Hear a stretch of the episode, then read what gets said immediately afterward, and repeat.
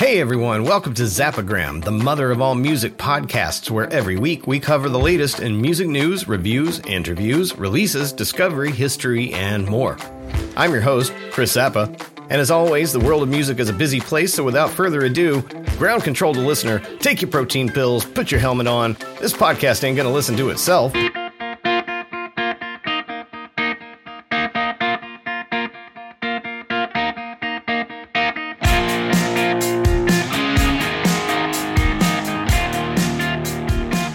Hey, Zappagrammers. Welcome back to Zappagram, the mother of all music podcasts and newsletters. This is episode 76. I am your host, Chris Zappa. Glad to have you back with me here again for another week of the show. Uh, this week, you know, some sometimes things happen, right? Life gets busy and, and things come up and things get in the way. That was definitely the case for me over the last week or so. Typically, the podcast here, I would record this and this would go out with the newsletter, an all in one package, if you will. But I didn't get a chance to finish the show this week, so I had to send the newsletter out by itself, and, uh, and I'll be publishing the podcast here a little bit later on. I'm not sure if I'm going to uh, uh, always have this problem, if it's going to turn into a thing where it's just going to be published separately or not. I kind of hope not, but uh, I don't know. I'm just having to play everything by ear right now. But uh, hey, I've been saying this a lot over the last couple of weeks, and I'm going to say it again this week. Welcome to all the new subscribers uh, that have joined Zappagram the the Zappagram family. Thanks for being a part of it. Thanks for being here. Uh, we've had some some numbers skyrocket over the last couple of weeks in terms of subscribers, so I'm just really happy to have all of you uh, listening and reading. I hope everybody's enjoying Zappagram. I, I, try to cover a little bit of everything, but yeah, not because I'm trying to pander to any particular audience. Rather, it's just because I'm interested in everything. So I cover rock and alternative and indie and pop and hip hop and Americana and select country, mostly alt country. Uh, uh, dance and electronica. I mean, I, I try to cover your run of the mill music news, tour news, oddball news. That's always fun. Um, new music releases. I do weekly playlist and a weekly music poll. Then I take a look back at what happened in previous years in the world of music and the in the, the history section. You know, towards the end of the show. Um, all of that to say that I hope that there's something here for everyone, and most of all, I hope it's entertaining and interesting a lot of things going on in the world of music as we get into fall. It was just announced this week that Bob Marley has made history again after his 1984 compilation album Legend became the first reggae album to chart for 800 weeks on the Billboard 200. Earlier this week, Forbes confirmed the feat, revealing that Legend is also the second ever album to do this. The first to hit this milestone was Anyone? Anyone? Pink Floyd's Dark Side of the Moon. But Legend is widely regarded as the best selling reggae album of all time, having gone multi platinum in 10 countries. In America alone, Legend is 15 times platinum, selling over 15 million copies since it dropped in 1984. The news of this comes three days after the 50th anniversary of Bob Marley and the Wailers' fifth studio album, Catch a Fire, seen as the album that put reggae on the map. A reissue of the pivotal record will be made available on November the 3rd of this year. Fans can pre order the special edition 3 CD set and 3 LP vinyl set at the link in the newsletter. If you are subscribed to that this week, you can go there and find out more. Let's see, what else is everybody talking about this week? Epic Games has sold Bandcamp they bought Bandcamp a few months ago. Sorry, I guess that would have been 18 months ago. And uh, now they're selling it for an undisclosed sum. Bandcamp's new owner is the music marketing company Songtradr, which, according to its blog on the acquisition, will continue to operate Bandcamp as a marketplace and music community with an artist first revenue share. Songtradr, which describes itself as a music licensing platform and marketplace company, framed the acquisition as an opportunity for Bandcamp artists to secure licensing deals, including with Epic Games itself, which will continue to collaborate with Bandcamp on projects like Fortnite Radio. I feel bad for Bandcamp. It just, you know, gets passed around so much. Um, and it, and everybody was a little skeeved out when Epic Games bought them because what the hell would they want with you know a music platform? And everybody was sort of suspicious of you know how are they going to ruin this for uh, for the artists who have made a home there? But apparently, uh, not a whole lot changed. And uh, now with this sell off to uh, Songtradr, we're going to see keeping a, a watchful eye on it again just to see if anything changes. They say it won't, but you know I guess time will tell. Oh, here's something else that everybody's talking about. Concert promotion giant Live Nation is ending merch fees for artists at all of its club-sized venues across the country. The company announced this uh, this past Tuesday as a part of a new developing artist program that it has launched with none other than the great Willie Nelson. The On the Road Again program, named after Nelson's famous song, will give artists playing those venues an extra 1500 bucks per show intended to help cover growing tour expenses like gas, transportation, and hotels. Live Nation also said it would give unspecified bonuses to crew workers, and the company will contribute another 5 million to the Crew Nation fund it started back during the pandemic. The program applies to 77 Live Nation venues across the country, including all of its House of Blues and Fillmore locations. Merchandise fees, in particular, where concert venues can typically tax between 15 and 30 percent of merch sales from the artists who play there, have long been a hot button topic among artists artists who consider the practice unfair. It is unfair. It's it's nearly impossible to make a living as an artist nowadays, and and particularly when you're hit with fees like this uh, on your merch when you're playing at a venue, at a Live Nation venue, and they still wanted to tax artists on that. So anyway, they're doing away with that, and I think that's a really good step in the right direction, a good move that puts artists first, and I think uh, all the artists uh, have Willie Nelson to thank for being the spark that lit this fire under their ass. Thank you, Willie. Good job. Willie Nelson's the fucking man. If you spend any time in the world of music over the past week, you have no doubt seen clips from the new U2 residency at the Sphere in Las Vegas. It's all over social media. There's just videos just showing how incredible this place is. The opening night for the Sphere in Las Vegas represented a great many things for James Dolan and his business partners who built the place. It was an opportunity to introduce their $2 billion investment to the world. Uh, for the live music industry, industry, it was a chance to see if giant concerts could work outside of the stadiums and arenas that have housed them going back to the days of Beatlemania. And for Las Vegas particularly, it was a test run of a grand new attraction that should bring tourists to the city for years to come. But for U2, this residency was something very different. This was their opportunity to reboot the band after years of inactivity and, and new albums that failed to generate much heat. They get to welcome the replacement drummer, Bram Vandenberg, who's filling in for Larry Mullen Jr. while he recovers from surgery, and uh, then find a way forward by revisiting their greatest triumph of the past, Achtung Baby, in its totality. They're playing that album in its totality as well as, you know, hits from all of the other albums, too. I've seen concert footage from this, and this place is insane, you guys. But anyway, um, we'll talk more about U2 and the Sphere and, uh, and all the stuff that they're doing there a little bit later on in the show. And speaking of the show, we've got a lot to cover, so let's go ahead and jump in.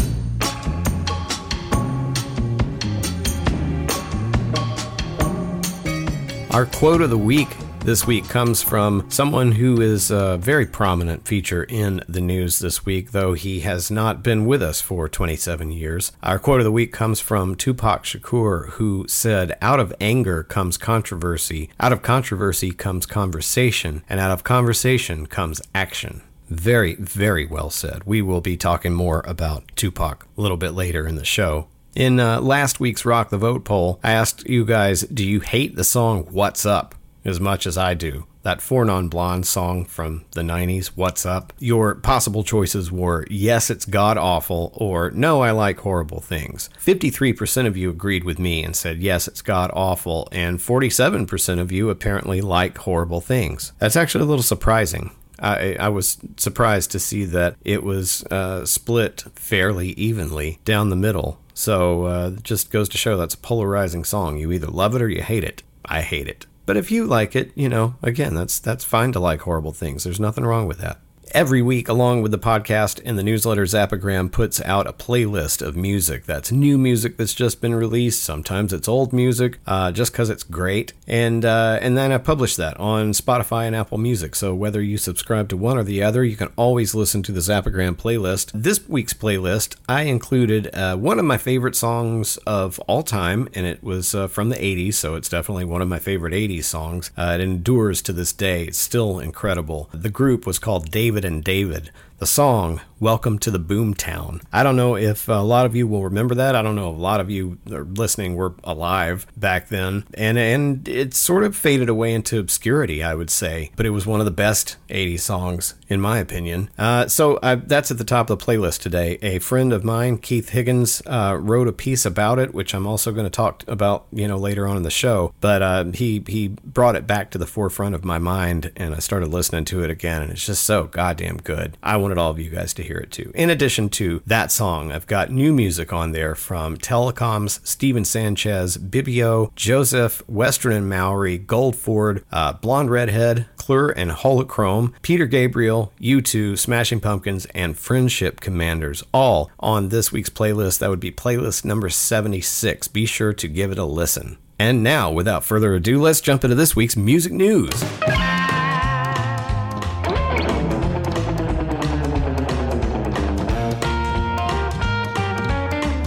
All right, guys, kicking things off this week in the news, some really big news. After 27 years, a man has finally been charged with murder in connection to Tupac's killing back in 1996. A Las Vegas man has been arrested and charged Friday, this past Friday, in connection to the fatal drive by shooting of Tupac Shakur in 1996. Duane Keffe D. Davis was arrested last Friday morning. He was charged with murder with the use of a deadly weapon. A Nevada grand jury indicted Davis in the killing. Prosecutors prosecutors announced in court this past Friday, Chief Deputy District Attorney Marc DiGiacomo, Giacomo, Giacomo called Davis the on-ground, on-site commander who ordered the death of Tupac. You may remember back in July, Las Vegas police revealed that they had searched Davis's home in connection with Tupac's murder. They were looking for computers and, and hard drives and all kinds of stuff like that. But uh, but this asshole wrote a book. He wrote a book, and uh, one of the police detectives uh, has said that it was his own book that would likely finally result in charges uh, for the murder. And it turns out that's exactly what happened. So anyway, it's just nice to finally see that uh, justice has prevailed, um, and it may have taken 27 fucking years, but uh, finally someone is in jail for Tupac's murder. This happened so long ago, it's part of music history now, but Tupac was shot on September 7th, 1996, in Las Vegas while en route to a nightclub with uh, Suge Knight following a Mike Tyson fight. They had just left this Mike Tyson fight. They were headed to a nightclub and they were stopped at a stoplight, and this white Cadillac pulled up next to their car, and uh, an unidentified gunman fired 14 shots. Four of those 14 shots hit hit Tupac, and he died several days later on September 13th, 1996, in the hospital. I guess the takeaway from this is that uh, justice will eventually prevail. I mean, 27 years, you know, better late than never. Tupac was inducted into the Rock and Roll Hall of Fame back in 2017, and now, for the first time, the Rock and Roll Hall of Fame induction ceremony will air live on TV. Uh, it's going to be on streaming on Disney Plus this year. The actual ceremony takes place Friday, November 3rd, so that will be streaming live on Disney Plus. That happens at Brooklyn's Barclays Center at uh, 8 p.m. Eastern, and then later on, a two-hour special will air on Monday, January 1st on New Year's Day on ABC with performances and highlights from from the show. Elton John, St. Vincent, Brandi Carlile, Dave Matthews, H.E.R., Chris Stapleton, and New Edition have been announced as special guests. This year's Rock Hall inductees are Kate Bush, Missy Elliott, Rage Against the Machine, Sheryl Crow, George Michael, Willie Nelson, and the Spinners. Other inductees in special categories include DJ Kool Herc, Chaka Khan, Link Wray, Al Kooper, Bernie Taupin, and Don Cornelius. So that'll be a very good ceremony. Be fun to watch. If you've got Disney Plus, you can stream that on Friday, November the 3rd. Okay, so we're talking a lot about U2 earlier in the show. Right at the top of the show, we were talking about how they've kicked off their residency at Las Vegas's uh, Sphere, the new Sphere, the the giant uh, eyeball. It's actually a giant whatever. They can make it into anything. It can look like an eyeball. It can look like the moon. Um, it can look like a tennis ball or a basketball or a, just a star covered orb. The thing is the coolest fucking thing I've ever seen. Um, anyway, hours before they opened their residency at the Sphere, the band officially shared the video for their new single Atomic City, and they recorded this in Las Vegas. The uh, the the song is actually really good. I have uh, I, am I'm a huge U2 fan. I love U2. But that being said, I haven't been super excited or blown away by much of their recent recently released music, say in the last 10 years or so. I mean, I think a lot of U2 fans feel that way. Like, love the band, but, you know, eh, it wouldn't, eh, But anyway, this new single, Atomic City, it's actually quite good. And the video is quite good as well. Um, so I've included that uh, down in the newsletter under Z-Rex this week. That's one of the many things that's in Z-Rex this week. Um, but anyway, this new single, Atomic City, it's out now on streaming platforms everywhere. Go listen to it, check it out, and tell me what you think. As you may or may not know, Aerosmith was on a farewell tour. They had just kicked it off, and uh, now they've decided to push all of their upcoming Peace Out farewell tour dates to 2024 after learning that Steven Tyler's vocal injury that he suffered early on in the show is more serious than initially thought. They had uh, they had Black Crowes opening for them on this tour, but it looks like um, at the earliest they're going to be returning in 2024. Initially, they thought that he uh, just damaged his his vocal cords a little bit. Turns out he fractured his larynx. I, I don't even, I don't even, I don't, how do you, what, you know what? I don't know. I'm not a doctor, but that sounds pretty fucking bad. But anyway, we wish Steven a speedy recovery and hope his uh, larynx heals up nicely in further, gotta cancel my show's uh, tour news. Bruce Springsteen and the E Street Band have announced that all remaining 2023 tour dates will have to be postponed till next year as well. Springsteen's been in treatment for peptic ulcer disease for the last few weeks. They thought that he was going to be able to get back out on the road before the end of this year. Turns out it will not be until sometime next year. Previously, he and the band had pushed back their September dates uh, of the tour, but now, according to advice from his doctor, he's got to push all these dates back out until until sometime next year. Um, according to the statement that was released, all tickets will be honored for the soon to be announced dates, though refund will be available to those who cannot make the newly scheduled shows, uh, and you'll have 30 days to request a refund if that's the route you want to go. It was just announced that Foo Fighters will hit 10 cities for 12 shows next summer, 2024, for their Everything or Nothing at All tour. The group's U.S. stadium run will kick off with two shows at New York's Citi Field next July. The group's tour, which follows their 2023 album But Here We Are, will feature the Pretenders and the Hives as special guests on alternating dates. Also joining the band on various dates are Mammoth Wolfgang Van Halen, Alex G, Amyl and the Sniffers, and L7. This run of stadium shows kicks off again, like I said, July 17th in New York, runs through August 18th, so just about a month. And in that time, they're going to hit New York City, Boston, Hershey, PA, uh, Cincinnati, Minneapolis, Denver, San Diego, two nights in LA, Portland, and Seattle. So uh, go ahead and check out tickets for those shows. They are on sale right now. So, as well as getting to look forward to the Foos coming to a city near you, you can also look forward to a PJ Harvey tour in 2024, a North American tour specifically. In July, she shared her latest album, I Inside the Old Year Dying, her first album in seven years. And last week, she returned with her first live performances since 2017. Now, she has hinted that she's looking at touring North America in the fall of 2024. News of the North American dates arrives via a new interview with Vulture, in which Harvey discussed her ongoing European tour and shined a light on what's ahead for her. She said, It'll be a look at all of my material over the years, but with a concentration on the latest album. Continuing, she said that the breadth of her discography will be celebrated at the upcoming gigs. I think it'll be a really comprehensive show for all ages of PJ Harvey fans, she said. It's been a great joy actually to play some of those earlier songs. I haven't played many of them live for years, so I think it's going to be a special show for that reason as well. No further details regarding Harvey's tour schedule for 2024 for are yet available, but uh, be sure to check back for updates because I'm going to be keeping an eye out on this one. I'll let you know when those tour dates for North America are announced. And in a final bit of tour related news, Elvis Costello and the Imposters announce a 2024 tour of the southern United States starting the new year, uh, around the first of the new year, January 10th. They're going to kick that off in Tallahassee, Florida. Blues guitarist Charlie Sexton will be opening this run of shows. Again, it kicks off January 10th in Tallahassee before making stops in Louisiana, Tennessee, Georgia, Florida, and North Carolina. Tickets are on sale right now for those shows. So if you're in the southern United States or if you're going to be during uh, the month of January of next year and you want to see Elvis Costello and the Imposters, snap up some tickets right now.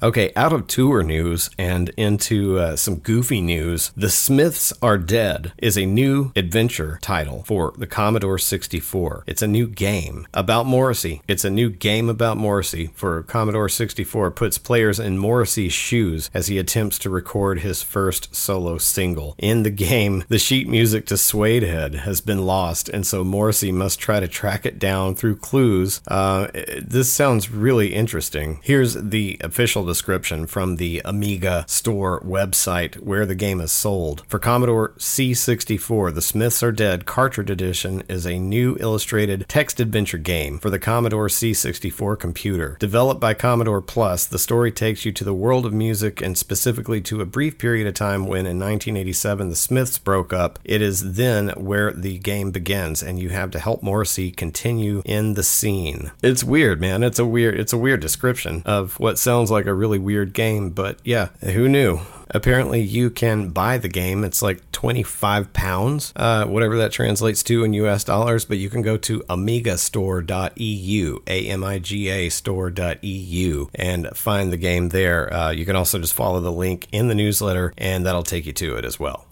Daft Punk will continue their 10th anniversary celebration of Random Access Memories this November with a drumless edition of their Grammy winning 2013 album. Random Access Memories Drumless Edition is due out November 17th. It features all 13 songs from the original album, but as the title suggests, the drums and percussion have been completely stripped from all of the tracks. This new edition comes following in the tracks of the 10th anniversary edition of the album that was just released a couple of months ago, featuring 35 minutes of unreleased music from the album sessions. And uh, now, yeah, if you want to hear this without any drums on it, that's your chance to do it now, I suppose. Going to be out November 17th. One of the tracks, um, the drumless version of the ballad Within, is already out on streaming platforms now. So you can go listen to that to get a little bit of a taste uh, of what the rest of it's going to sound like. I don't know. It's going to be weird, man. Uh, Daft Punk with no percussion. Who knows? I mean, maybe it's going to be really awesome. We'll find out soon.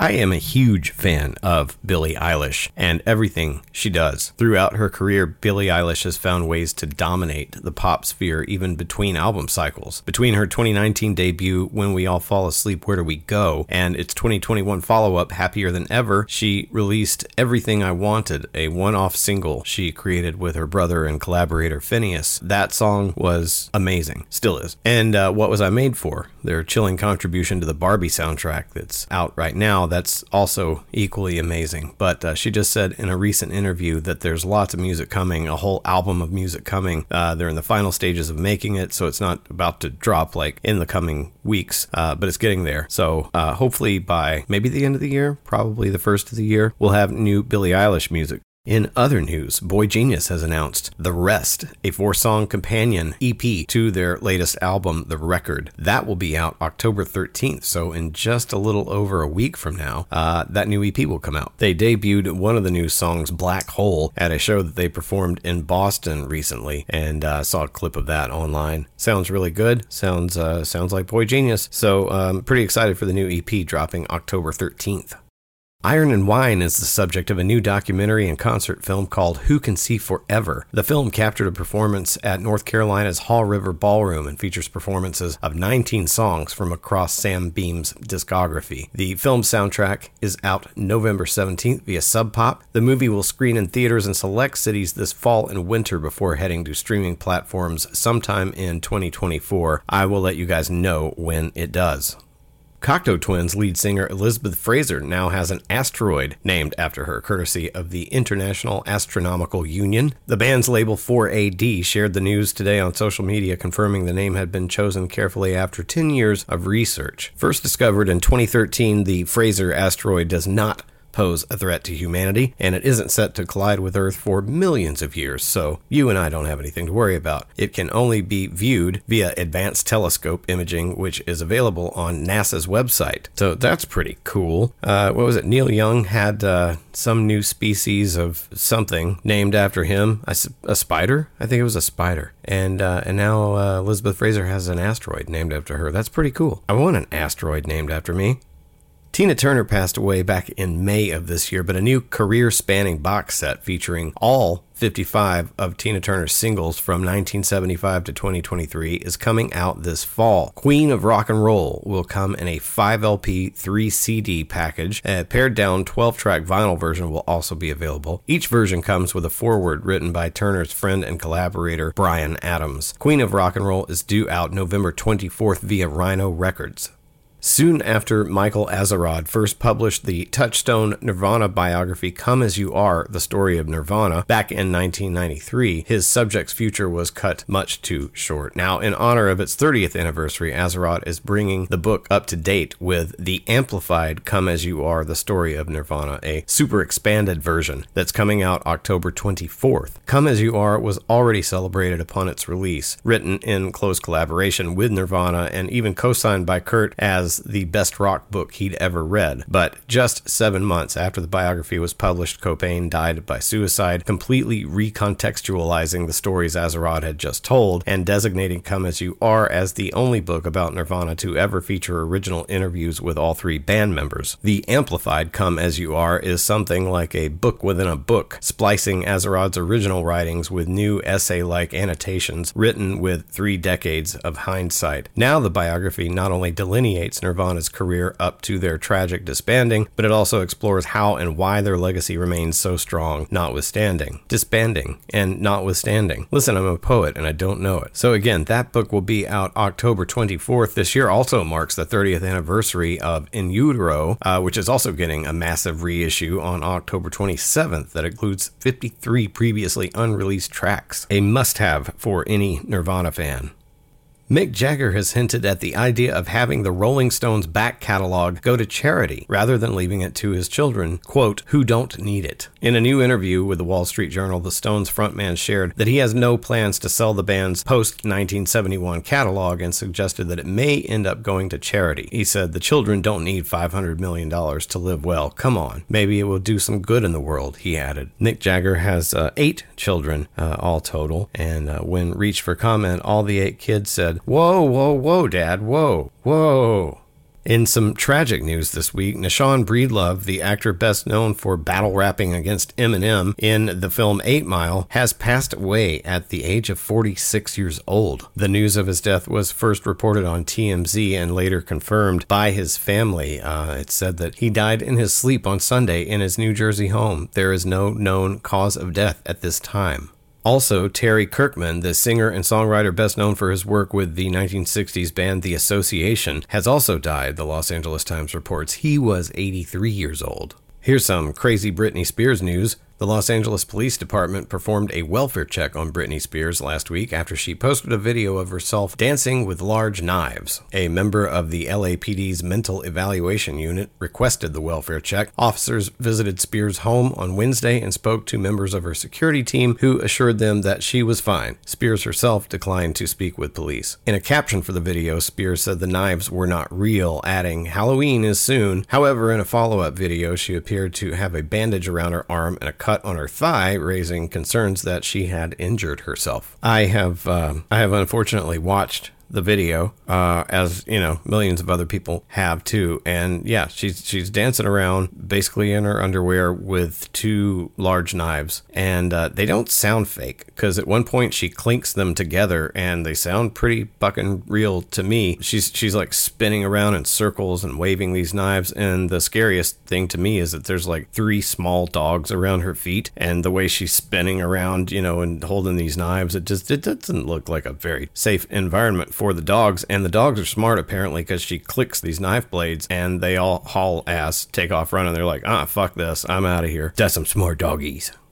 Okay, and because I like these weird stories, we're going to round the news segment out with one last really weird story. Cher has been accused of hiring four men to abduct her own adult son in an effort to stop him from reconciling with his then estranged wife. Newly surfaced divorce documents revealed Elijah Blue Allman, the son of Cher and rock legend Gregg Allman, filed for divorce from his wife Marie King in 2021. However, in November 2022, the pair allegedly reconnected for 12 days uh, when four men reportedly entered their New York hotel room and abducted Allman on November the 30th, their wedding anniversary. His ex wife made a statement in a legal declaration signed in December 2022 saying, I am currently unaware of my husband's well being or whereabouts. I'm very concerned and worried about him. I was told by one of the four men who took him that they were hired by his mother. Since August 2022, I have been told that I am not allowed to see or speak to him, who is currently uh, in lockdown at a treatment facility facility that is undisclosed to me. I am also told he has no access to his phone. In Allman's absence, King was asked to leave the couple's home, which is owned by Cher. She apparently did so, uh, saying later, I did so on the belief that my support payments would be timely and I would be able to afford housing. I was not allowed to retrieve all my belongings from our primary home and residence, nor was I given the opportunity to inventory our assets. Allman has long been open about his struggles with drug addiction, revealing that he first began using as a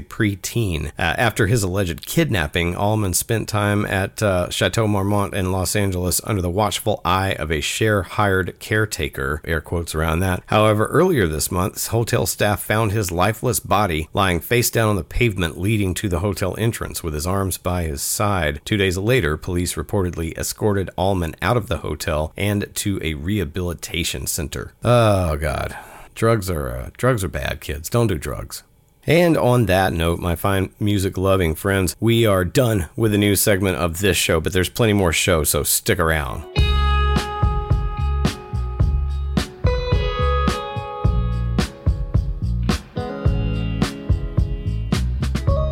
And now, the moment you've all been waiting for, it's time for Asshole of the Week. This week's asshole is. None other than Brian Warner, aka Marilyn Manson. And AKA stands for asshole known as.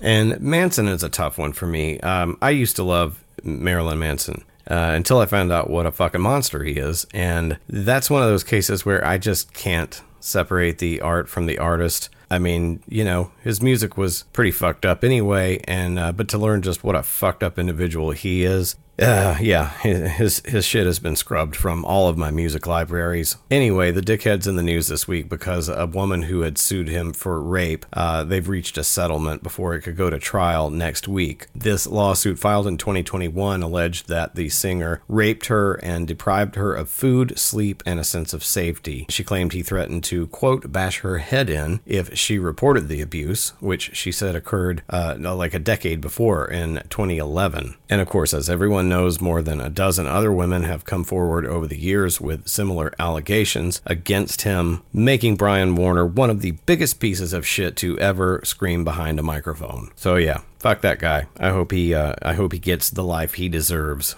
Now, moving right along into Z-Rex, Zappa's recommendations. Uh, I have a lot of stuff I've packed into this segment this week. The first item of note is a piece my friend Keith R. Higgins has penned titled Boomtown The Lost Gem and the Genius of David and David. Keith runs an excellent podcast called Abandoned Albums, which I highly recommend and encourage everyone to go check out. You can find it on uh, wherever you get your podcasts. But this particular piece uh, really struck a chord with me. Uh, David and David is a band I talked about a little bit earlier on in the show. They uh, they put out one album in uh, the 80s, 86, I believe it was. And this song, Welcome to the Boomtown, got a lot of radio airplay. And it was my it was my favorite song at the time when it came out in 1986. And it still remains to this day one of my favorite songs ever. The entire album is uh, is brilliant and just absolutely killer, killer album. And I think that they were just they were perfect for their time while simultaneously being ahead of their time. Great songwriters, great instrumentation, fantastic production. Uh, and this song, Welcome to the Boom Boomtown, it's just so fucking good. And and it gets in your head and you can't get it out of your head and you don't want to. They've sort of been forgotten about, I think, by anyone who wasn't uh, maybe wasn't around at the time and uh, doesn't remember them. If, if you remembered them, I think they struck a chord with uh, everyone who does still remember them. So anyway, it's nice to see that uh, that Keith wrote this piece uh, on them, and uh, it's definitely worth everybody's time to check out. Also, like I said, their song "Welcome to the Boomtown" is at the top of the Zappagram playlist this week, so be sure to listen listen to it and you'll hear what I'm talking about. It's just so damn good. Another piece I'm highlighting, titled 40 Life Lessons from 40 Years of the Melvins by Jamie Ludwig, published on spin.com. If you are a fan of the Melvins, you're going to want to check that out. Also, there's a piece titled Nick Cave on Why the Kubler Ross Grief Method is Bullshit, written by Kory Grow and published on Rolling Stone. Then finally, I have two videos I've included in this the new Atomic City video by U2, which is just a damn cool video uh, for a damn cool song. And then there's a behind the scenes look at U2's new Las Vegas Sphere residency uh, that was done on CBS Mornings. So that clip is also in there as well. You sort of get a behind the scenes peek at, uh, at the Sphere and all the cool stuff it can do. Moving on to the new release section, new releases that dropped this past Friday are uh, as follows. Animal Collective, Blonde Redhead, Ed Sheeran, Friendship Commanders, Green Day, Gunship, Jason Isbell, Say She She, Slow Pulp, U2's new single, and Wilco's new album, Cousin. All of those came out this past week. Uh, out of those, I highly recommend the Blonde Redhead album and the Friendship Commanders album, Mass. Oh my god, that kicks ass. I highly, highly recommend that album. Uh, of course, the Dookie reissue from Green Day is great, as is the Southeastern reissue from Jason Isbell. Say She She's album, Silver, is also excellent. And that new Atomic City song from U2, really, really good. Go check all of that out. There's links to listen to those tracks or albums in the newsletter.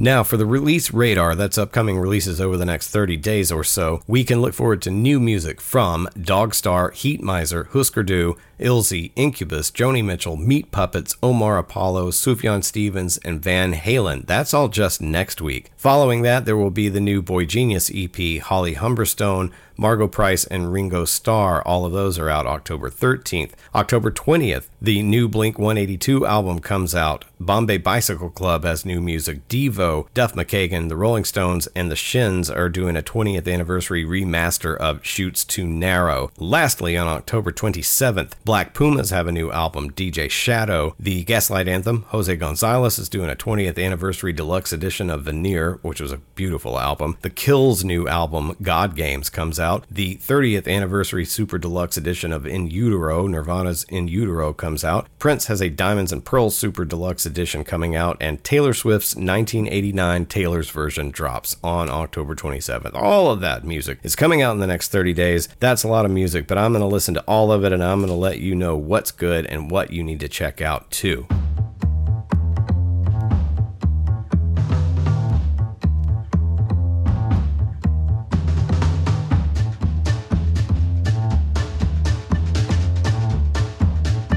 All right, kids, who's ready for a little music history lesson? This brings us to our final segment on this date musical happenings of historical significance. Here's everyone celebrating a birthday on October the 2nd Don McLean, Richard Hell, Mike Rutherford of Genesis, Sting, and Brittany Howard of Alabama Shakes and Thunderbitch. Also on October 2nd in 2017, Tom Petty, found unconscious at his home in Los Angeles, not breathing and in cardiac arrest, was taken to UCLA Medical Center in Santa Monica where he passed away at 8:40 p.m. That was a very sad day. October 3rd, birthdays include Eddie Cochran, Chubby Checker, Lindsey Buckingham of Fleetwood Mac, the great legendary Stevie Ray Vaughan was born on that day. Tommy Lee was born on that day, Gwen Stefani, and uh, Woody Guthrie died on that day in 1967. October 4th, birthdays include Jim Fielder of Blood, Sweat, and Tears, Chris Lowe of the Pet Shop Boys, and Richard Reed Parry of Arcade Fire. Also on October 4th, 1970, Janis Joplin was found dead at the Landmark Hotel in Hollywood after an accidental heroin overdose. Don't do drugs, kids. October 5th, birthdays include Steve Miller, Brian Johnson of ACDC, and Bob Geldof. Oh, and Harold Faltermeyer. He uh, did the, uh, the the the soundtrack song for uh, that uh, fucking Beverly Hills Cop movie back in the 80s. Uh, that same day in 1973, Elton John released his seventh studio album, the classic Goodbye Yellow Brick Road. October 6th, Ginger Baker of Cream died at the age of 80 in 2019. Sadly, Eddie Van Halen died on that same day at the age of 65, and Johnny Nash, also singer, died of natural causes at the age of 80 on that day. He's best known for his 1972 hit I Can See Clearly Now. October 7th birthdays include Kevin Godley of Godley and Creme and 10cc, John Mellencamp, Toni Braxton, Thom Yorke of Radiohead, and Lewis Capaldi. Also on that day in 1976, John Lennon was awarded his green card, permanent residency status, at a hearing in New York, which overturned previous efforts by the U.S. government to deport him. And finally, on October the 8th, we celebrate the birthday of Johnny Ramone. Teddy Riley of Blackstreet, Bruno Mars was also born on that day in 1985. And lastly, on October the 8th in 1988, U2 celebrated their first number one hit in the UK with the song Desire. The uh, Irish Rockers' 12th single appeared on the album Rattle and Hum, which featured both live and studio recordings, a masterpiece of an album, if I do say so. In addition to being a career landmark for the band, the high energy track, uh, which was built on a classic Bo Diddley beat, also broke chart records in the US, becoming the first song to top both Billboard's modern rock tracks and mainstream rock tracks charts. The following year, Desire earned a Grammy for Best Rock Performance by a Duo or Group.